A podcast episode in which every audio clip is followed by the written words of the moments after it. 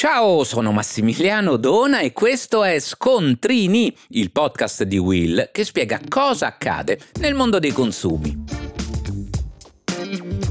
Oggi torniamo a parlare del POS. Come sapete, visto che ne ho già parlato in altri episodi di Scontrini, il 30 giugno 2022 sono finalmente entrate in vigore le sanzioni per esercenti, commercianti, artigiani e professionisti che rifiutano al consumatore la possibilità di pagare utilizzando carte di credito e bancomat.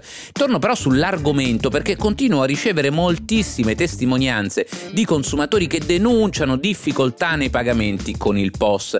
Ecco perché può essere utile dare qualche chiarimento su quanto previsto dalla legge che recita i soggetti che effettuano l'attività di vendita di prodotti e di prestazione di servizi, anche professionali, sono tenuti ad accettare anche pagamenti effettuati attraverso carte di pagamento, relativamente ad almeno una carta di debito e una carta di credito.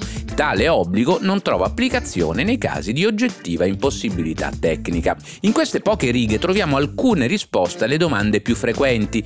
Partendo da qui è il caso di ribadire che, a parte l'impossibilità responsabilità tecnica, che però dovrà essere oggettiva e quindi dimostrabile dall'esercente, l'obbligo di mettere a disposizione il pagamento con carta non tollera alcuna eccezione. Quindi alla domanda se l'obbligo di accettare il POS valga anche per le sigarette, per i valori bollati, per il gratta e vinci, per la ricarica telefonica, per l'acquisto di un giornale, per pagare il taxi, eccetera, eccetera, eccetera, la risposta è molto semplice. Non ci sono eccezioni e ciò nonostante il fatto che un tabaccaio, l'edicolante o il tassista possano reputare sconveniente accettare un pagamento con il bancomat visti i costi. Tra l'altro molte banche hanno già azzerato le commissioni sotto i 10 euro di spesa, quindi torno ad invitare i commercianti ad informarsi su soluzioni di pagamento più vantaggiose. Ugualmente va detto che sono illegali eventuali limiti di spesa a cui il commerciante voglia condizionare l'uso del POS, ad esempio quando scrivono acquisto minimo 15